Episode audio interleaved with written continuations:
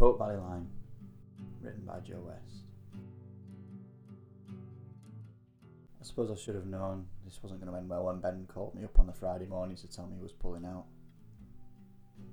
He'd been out on the Thursday night for a friend's birthday, I think it was. Was too hungover to make the trip. The model scout leader, I called him. As well as a few other things that were a bit more colourful. He apologised, told me he'd make up for it as long as I stopped shouting and wished him all the best.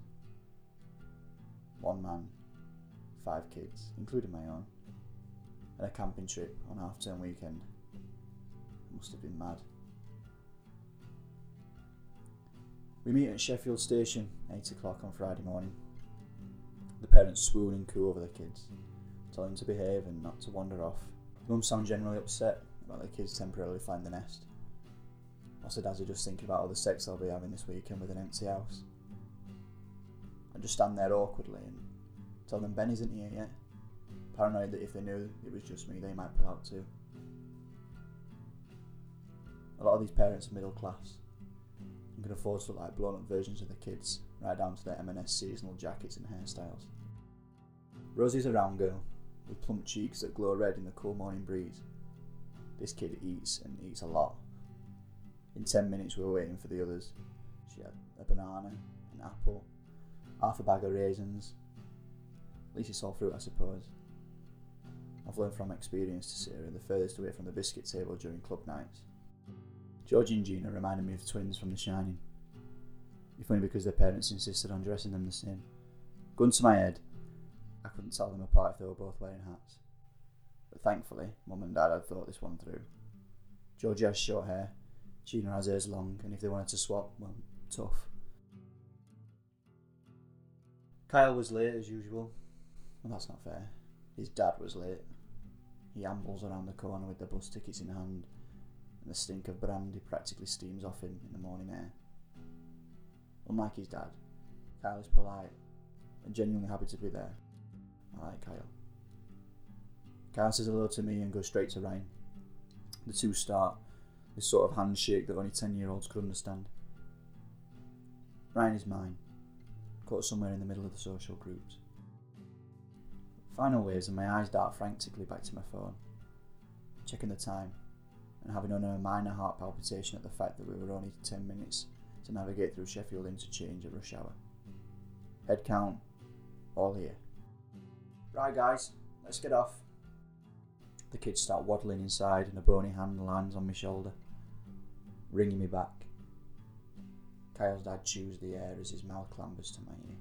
I try not to imagine how many teeth he's missing. He doesn't have a sleeping bag. He nods his dusty forehead at Kyle. I tell him not to worry because I brought spares. He also, uh, he wets the bed. The kids get closer to being gobbled up by the writhing bodies of commuters crisscrossing along the station, so I ramble out something about it being alright as I speed forward to herd them up. Wellies, as it turns out, are not effective over short distances.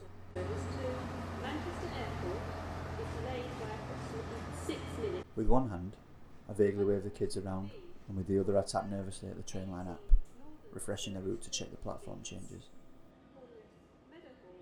Anxiety doesn't have a massive presence in my life, but when I've got to make an important train, it enters the scene in top hats and tails. The kids are all hyped up on Weetabix and poke and prod each other and meander over the walkway and across the platforms. They want to know who they'll be sharing with, how far the walk will be, why Ben isn't here. I tell them to wait until we're on the train. Scott needs to think for a minute. We pass rows and rows of modern trains, going to London and Edinburgh, and packing to ours destined for Hathersage.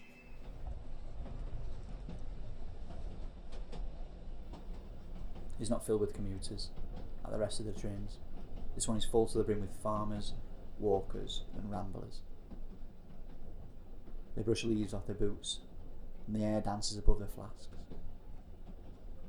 I presume they're all retired, but despite spending all the time together, old people always have things to talk about. So do kids, as it turns out. Mind gabble and giggle and talk about how big their leaf piles are going to be, or what they'd do if all the windows of the train popped off at once. I stand over them because there aren't any seats and I rock gently back and forth. The creaking and bobbing of the train keeping me awake.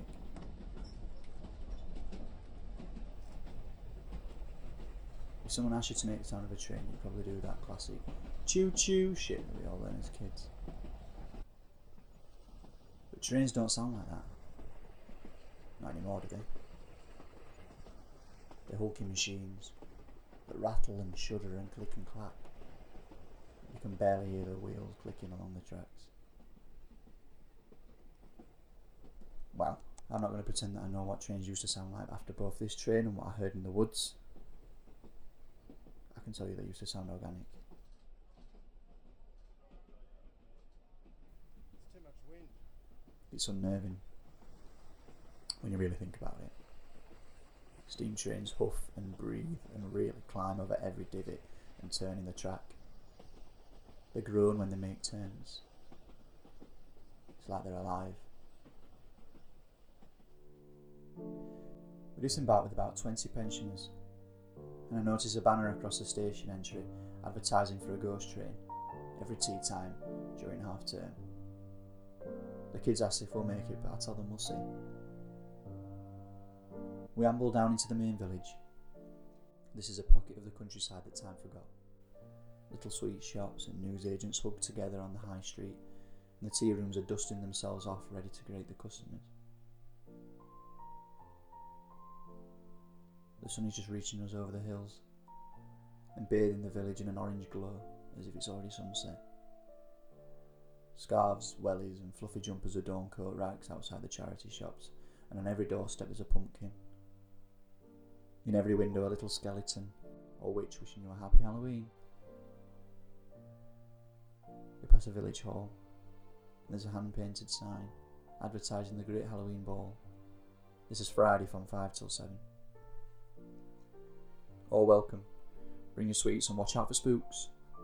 The only franchised business is a Texaco petrol station, and even then I thought they'd died out in the 90s.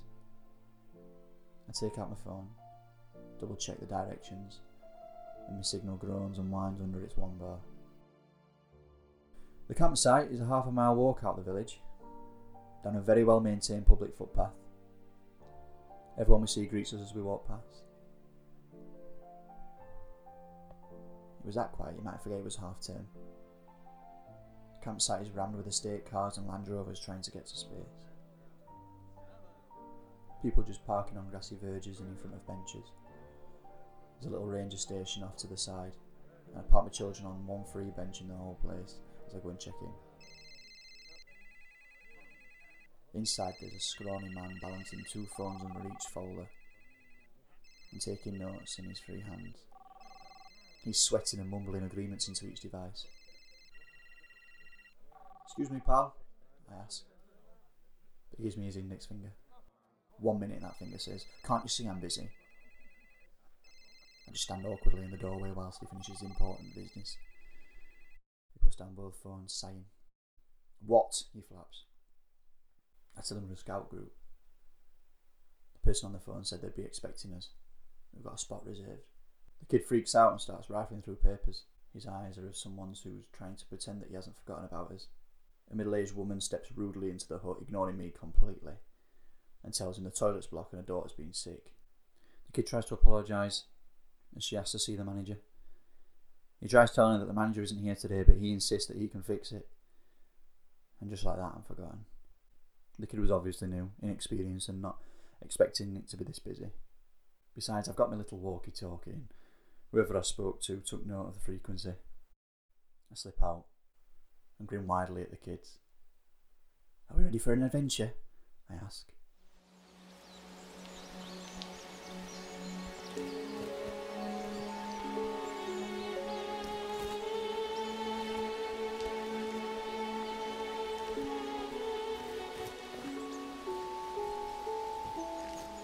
I'm the hero of the day.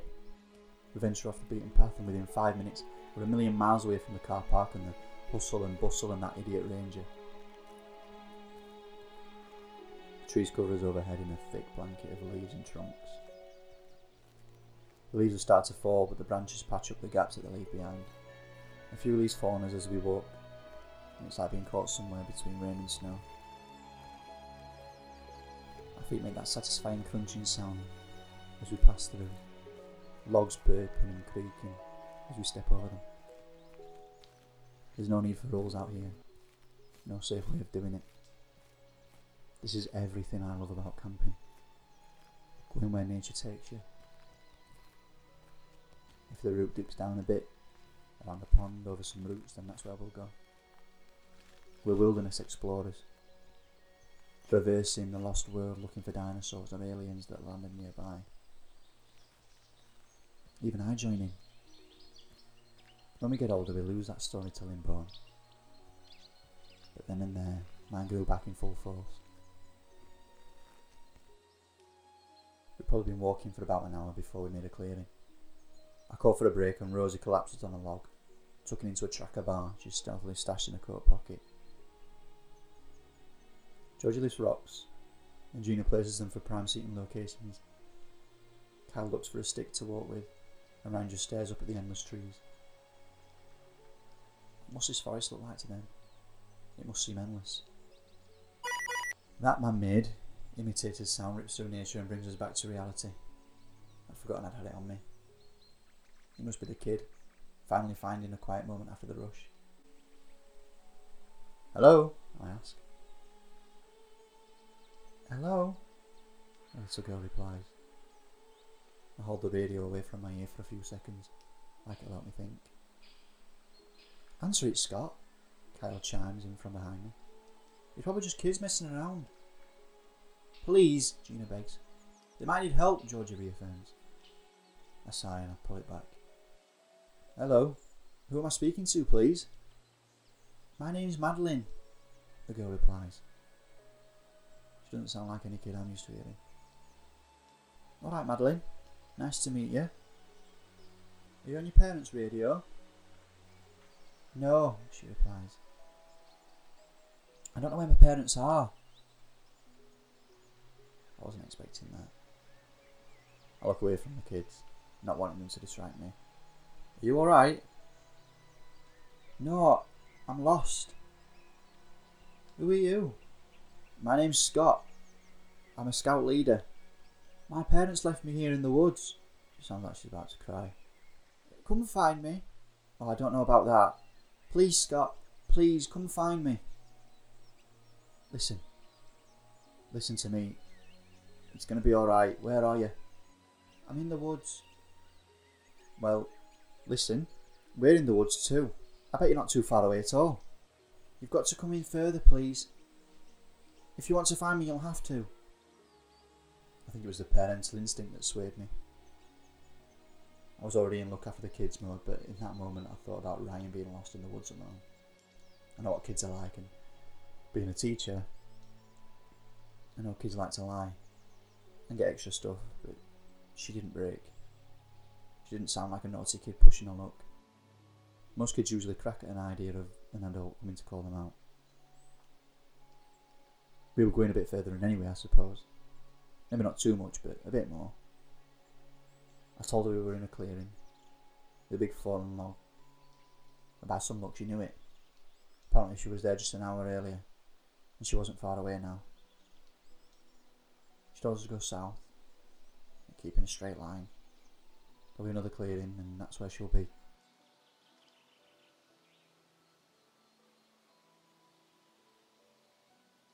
And sure enough, there she was. The clearing was boarded off with a hem of foxglove and brittle leaves, but the trees here grew wilder than the ones that we saw earlier. And these trees had a dense ages line running through them. Madeline was a small girl for her age. She looked as white as a sheet, and she was wearing this old fashioned dress that her parents had probably thought was a shabby chic. Her hair was bobbed, and she didn't have much on her no camping bits or even a coat. We weren't staying here, she explained. I got lost and ended up here. I don't remember where we were. She had this bag with her, and it was full of old toys that she wanted to share with the others. A wooden toy car, two horses, and something like a dragon head. The kids loved him, even the boys, who tried to act like they were too old for him. I was surprised that the kids wanted to play with something that wasn't an iPad. Where's your radio, Madeline? I asked after my mental stock take. I'm not sure if she heard me or not. She just looked into a gap in the hedge and pointed.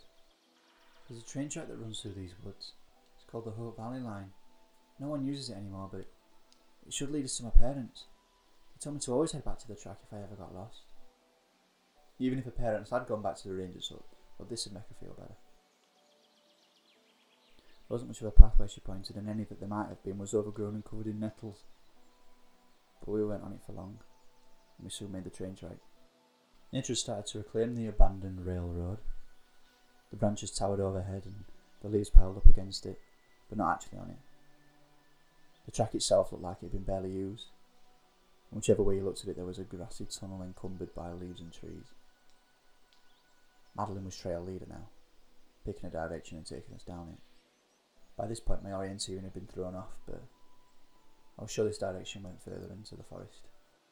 The further we made it down the track, the wider the gaps in the group formed. George and Gina are walking hand in hand, obviously. The boys are together. Madeline's talking with Rosie. They're all quite far behind me. But I start to hear giggling in the back of my ears. Then someone throws a rock at the back of my head. It was only small, but it hurt like hell. I whipped round my lightning fast. Hey! Who threw that? Looked from eye to eye, expecting at least one guilty face or a pair of flushed cheeks, but there's not. Even Kyle, who's usually a troublemaker, is notably silent. I give the moment a few seconds more to settle and turn back. The genuine look innocent, but nevertheless. Once we started walking, I hear the giggle again.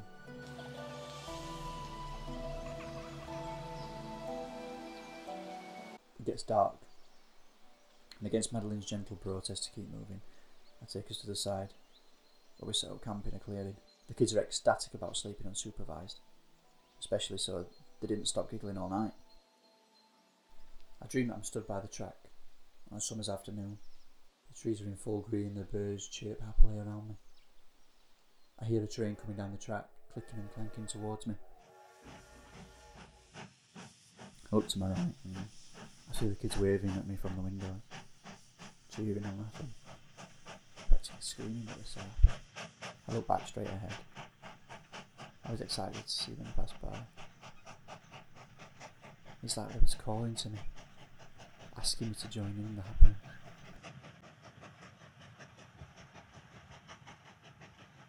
But then they pass. The train isn't how it was a second ago. The train is consumed in a blazing fire. Each carriage like a furnace billowing smoke over the next. The screams aren't happy They're dying ones. The kids are still hanging out of the windows, but the skin is burnt and peeling. Their faces shells of what they're supposed to look like. Their hands are still waving, and they grab and clutch at me as they pass by, throwing cinders and flecks of flames at me as they pass at high speed. The carriages keep coming, more fire, more kids. I wake up bolt upright for a few seconds. As my brain switches back on, I can still hear them screaming. But even though they were burning, the screams still sounded like laughing.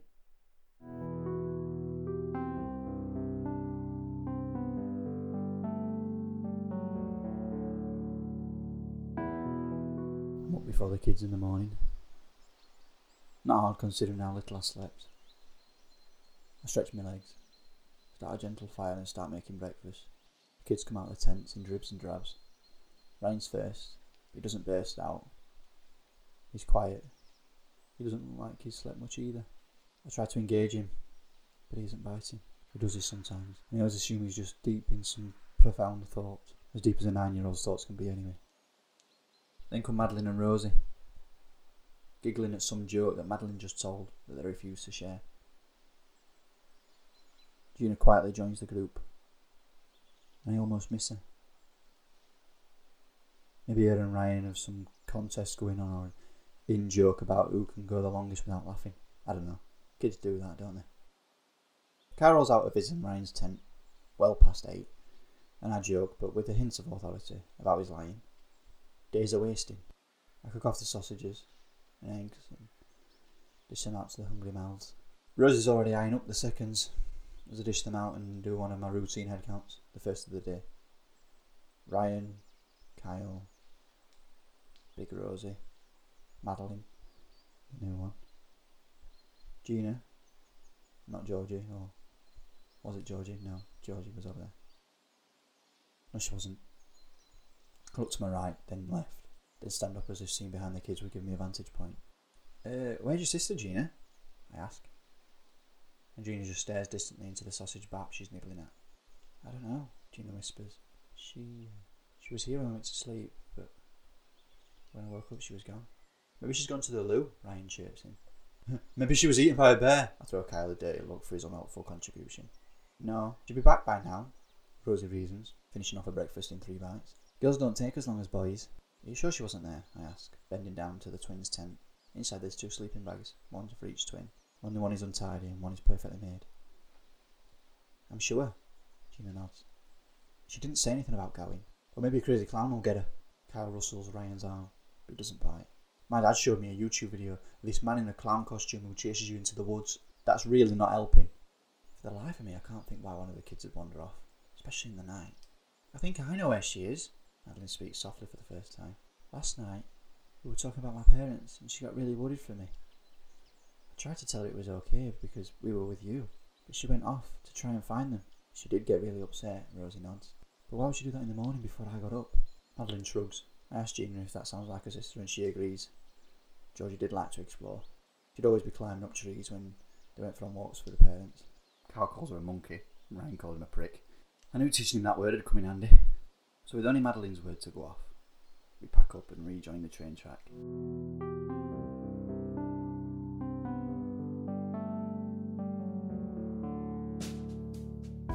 Further down we travel, the influence that people had on this land shrinks. It feels like we're journeying into the centre of the earth. It doesn't feel as fun as and adventurous as it did yesterday. It feels wrong. Like we're somewhere where we shouldn't be. It feels like if it wasn't for this train track, we could easily forget the way home. But I couldn't remember seeing the track on the way in, so I couldn't have told you how to follow it back. It must just be well hidden with the overgrowth. We'd have to cross that bridge when we came to it. The wind rattles through the tunnel of the trees, and the walls of leaves feel thick and impenetrable, Now we're in the cellars of a castle. We walk in single file and I lead, though throwing regular looks back to make sure no one else has wandered off. I doubt they get through the hedges anyway. The jokes come a little bit less naturally today, but the kids always find a way to make each other laugh and make light of tough situations. Not so much Madeline though.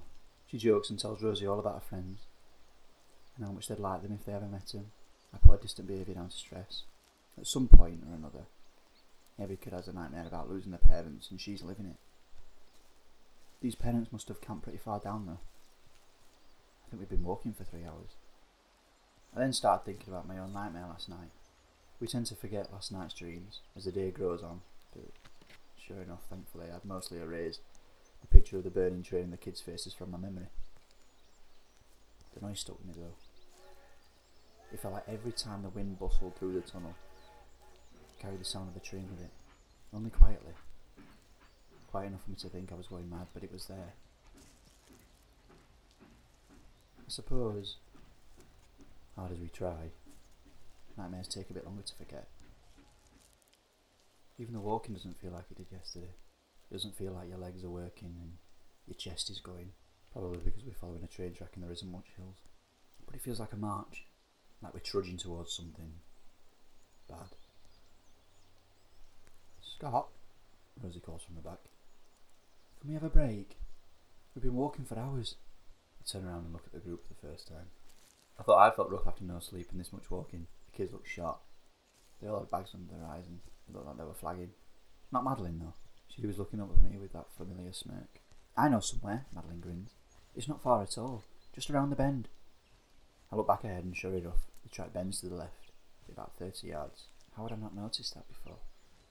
We walk and there's another obvious feature I hadn't noticed before. A train station. Not a working one though. It's abandoned and nature has started to reclaim it. The windows are all buckled. The bricks are battered. It looks like an oak tree has sprouted out of one of the corners. But there's a charm to it in a weird way. All places always seem to have that air to them. The kids instantly spark up and make quick pace towards it. Did you find this with your parents? I asked Madeline. She replies, No, with my friends. So only a small building with a ticket office, waiting room, and a conductor's office, but a lot of this stuff looks so old it could be dangerous. The ticket office doesn't hold their attention for long, but I linger here, reading the posters and trying to put a date on this place. If I had to guess, I'd say it was 1940s. My suspicions are confirmed when I read a poster for the Halloween Express dated 1946, children only. It reads, Can you survive a trip through the haunted forest? In any other context it'd be harmless, but here it was genuinely unnerving. It didn't help that as I was reading it, as if on cue, I started to hear that bloody train again. It started quiet at first, as it had before, then it starts to get louder. Then my brain decides to couple it with the other noises from the nightmare. I start hearing the kids laughing and shouting and crying, and in a weird way, it sounded like they're saying my name. I look at the busted door on the platform, and I'm drawn to that opening.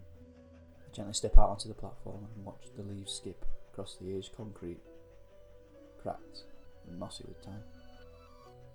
There's a picket fence that runs down the side of the track, and the paint is chipped and stripped back. I look to my right and I can see a train, out in the distance, coming towards me. The same excited feeling rising in my chest, and crushed by the same feeling of dread that I felt in the dream. A scream. A whip around and Gina stood in the open doorway, the other kids behind her, staring at the bench of the platform. There's a coat on the bench, but it's not mossy and aged like everything else, it's like new. It's George's coat. So Madeline leads us to the train station, she just happened to know us here. And George's coat's in here. Alright, Madeline, joke's over. The kids part, and Madeline stares at me innocently. Where is she? I don't know. This is a trick, isn't it? You two plan this to spook us. Georgie goes ahead and you lead us here and pretend, I don't know. But what? Georgie's missing and we're all a bit lost. This isn't the time to be scaring everyone. We're all scared enough as it is. Are we? Madeline flicks a challenging eye again. And I realise in that moment that I'm genuinely unnerved by this kid. I also think about how it looks to the others. For me to be ganging up on this newcomer like this. I step back, wipe my face, trying to dig into the logic reserves of my brain. Carl steps between me and Madeline. She couldn't have gone far without a coat, Scott. Think about it. Carl can't hold eye contact for long. But what little he gives, he means business. He probably fancies Madeline a little bit. She doesn't stop him, just stands behind him and carries on eyeing me with those wide eyes. I have to drop it. Chalk it up to coincidence. Maybe Jodie did just put a coat here. Or someone got to her first and took it from her. She'll turn up. We'll carry on a bit further today, if only to humour Madeline and genuinely try and find Georgie. But tomorrow we turn back. As useless as that ranger might be, we'll need him, and the whole mountain rescue soon.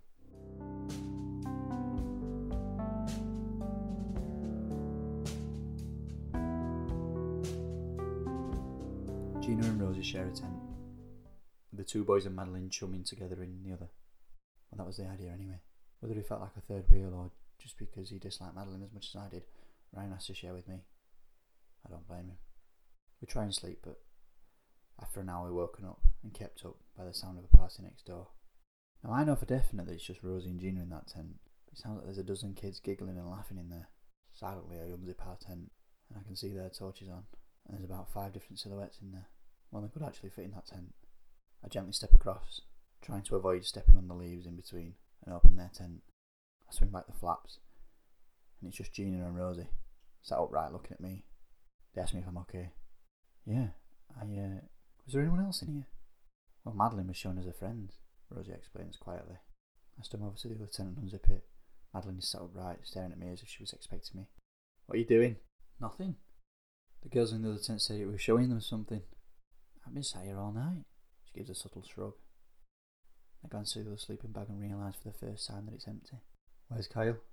Eyes darting around the tent as if he's hiding somewhere. Madeline just sighs. He went with Rosie.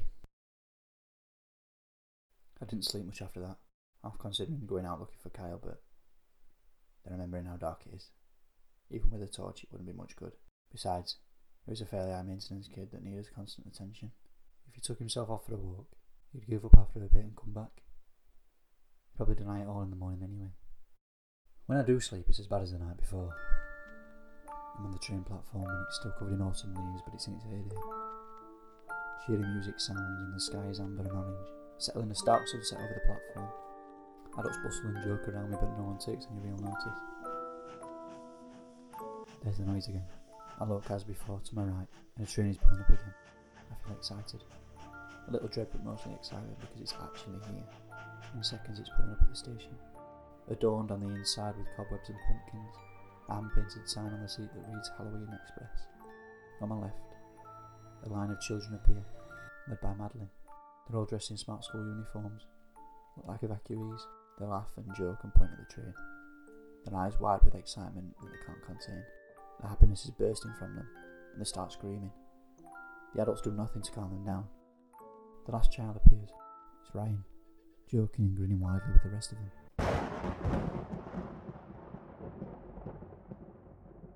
The adults are gone, and the sky is red and angry.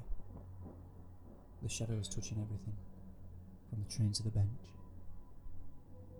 The train groans and creaks angrily, restlessly, like it can't wait to swallow up these kids.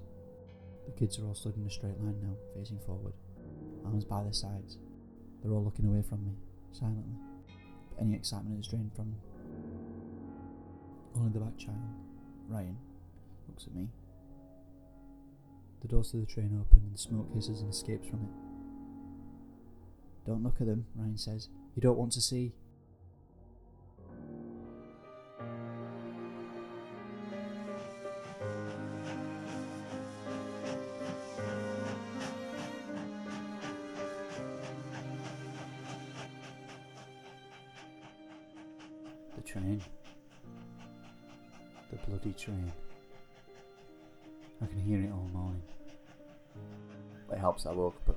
Refused to go back to sleep. I just laid there until six, listening to Ryan breathing and reassuring myself that he's okay. The train noises are just in my head. There's an atmosphere around the fire this morning. It's not a good one. The kids ask about Kyle, but I tell them he stormed off in the night after I told him to be quiet. He's probably knocking about nearby. I even joke that he won't be long once he smells breakfast cooking. Madeline keeps quiet and allows me to open openly lie to them, which I'm grateful for. The last thing I need is her interjecting cleverly. They seem to accept this, but they're not stupid. I keep looking around, trying to believe the lie myself. It doesn't work. Madeline also doesn't protest when I take the kids back where we came. Not obviously, I, I don't need the kids asking any more questions. I take it in a wide semicircle for about half an hour and then veer back in the direction I think the car park is. But at this point, I honestly don't know. To really throw the scent, I keep as far away from the train track as I can, so it's not as obvious. And in turn, the sound gets quieter. It gives me time to think.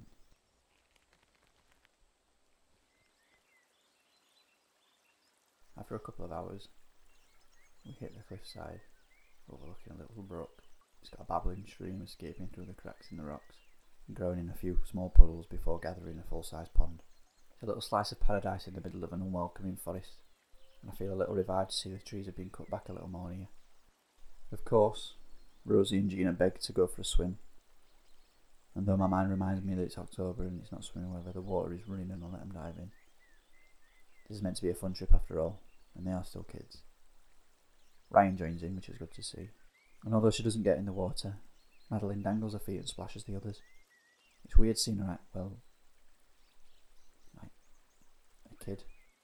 I perch myself on a nearby rock and lose myself in the serenity for about ten minutes, listening to the kids laughing and having fun and being reminded as to why we came here for this trip in the first place. Look, some kids have already been here, Rosie shouts, pointing at something. Ryan delicately strides over to the side of the water and pulls something that I don't see at first. He turns. He's holding a coat. Isn't that Kyle's coat? Gina asks, looking back at me. Ryan instinctively passes the coat to me and I take it, not really knowing what to do with it, and tell him to carry on playing. Move down the stream and into the patch of the forest, just away from the water, shouting for Kyle, screaming for him. I drop the wet coat onto a log, flap my arms, feeling frustrated and utterly useless. I shout again. The leaves and brushes around me rattle and shiver in the breeze. It feels like I'm trapped in a hurricane. The wind swirling and taking up anything in its path. There's a rustle in the bushes. I'm sure it's more than wind. Kyle! I call. The bush rustles again. It's almost like someone's about to come out. My phone. I've been so used to having no signal I forgot to check it. I answer it, it's Ben. Alright mate, how's everything going? He asks. I have to take a few moments to gather myself. Well, uh, not great. It's not that bad, is it? I tell him everything. About Madeline, the missing kids, my dreams. I only skimmed past those though, because I couldn't bring myself to recount them. He's overwhelmed and wants to call the police. I tell him the park ranger doesn't even know about them. There's still every chance that they could be waiting for us at the station, safe and sound. Shit man, I didn't think. It Makes sense though. Does it? With the trains, I mean. I was planning on telling you a story about it when we got there. Like, I wanted it to be a surprise. A scary story like for Halloween.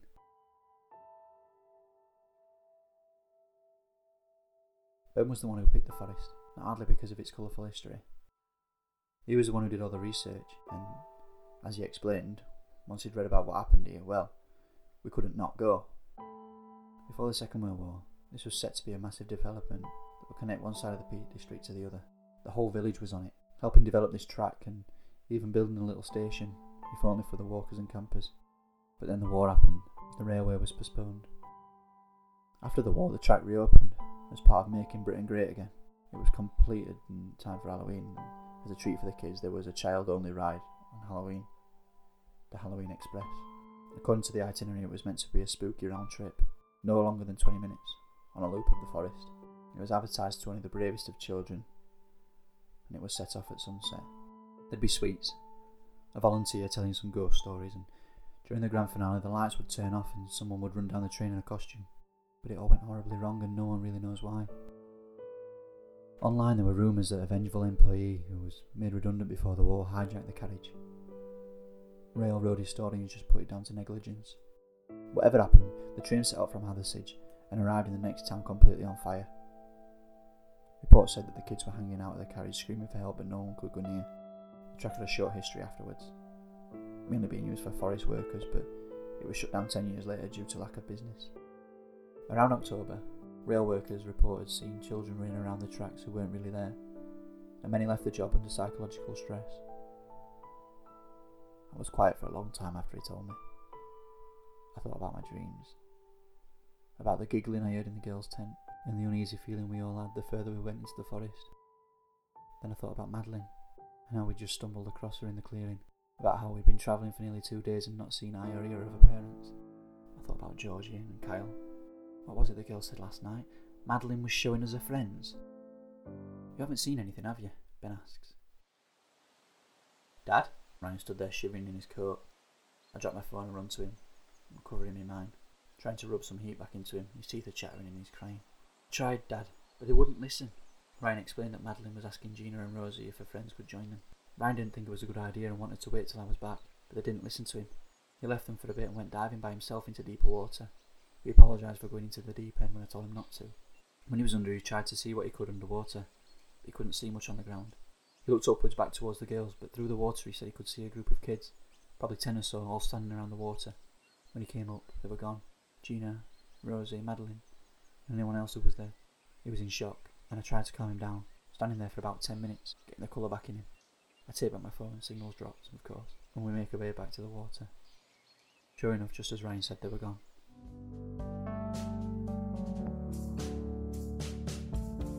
Sight off Ryan for the whole trek back, and though we kept a steady pace, when it got dark, we were nowhere near the ranger station, forced to make a camp. I made sure we were in an open space with clear paths stemming from it. We ate in silence around a small fire, and I kept Ryan next to me as we slept. My dreams weren't as horrifying as they'd been the two nights before, not at first anyway. I was inside the carriage tonight, and the dying sunlight was blinding. Despite being Halloween night, the carriage was warmed by the sun and rammed with giddy children the same ones that I'd seen last night. Ryan sat next to me, still in the school uniform. We rocked gently with the rest of them. The kids sat mostly in pairs, but there was this one girl in front of me on a bench to herself. She turned to us as I realised it's Madeline, her face filled with some actual colour. Let him play with us, Scott, she smiles. Oh, please, won't you let him play?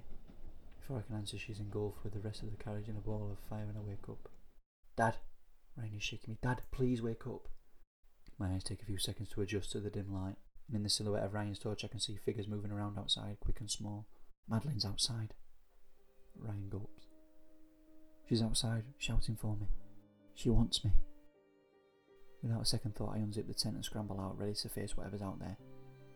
In those few seconds, I remind myself that whatever it is out there has never shown itself. It always hides at the last second or scurries away. Sure enough, as I emerge with the torch, there's nothing. The bushes rustle and shake even though there's no wind, and I can hear them giggling again, and the gentle rhythm of the damned train, but there's nothing. With no one in our way, I scoop up Ryan and make for the ranger station.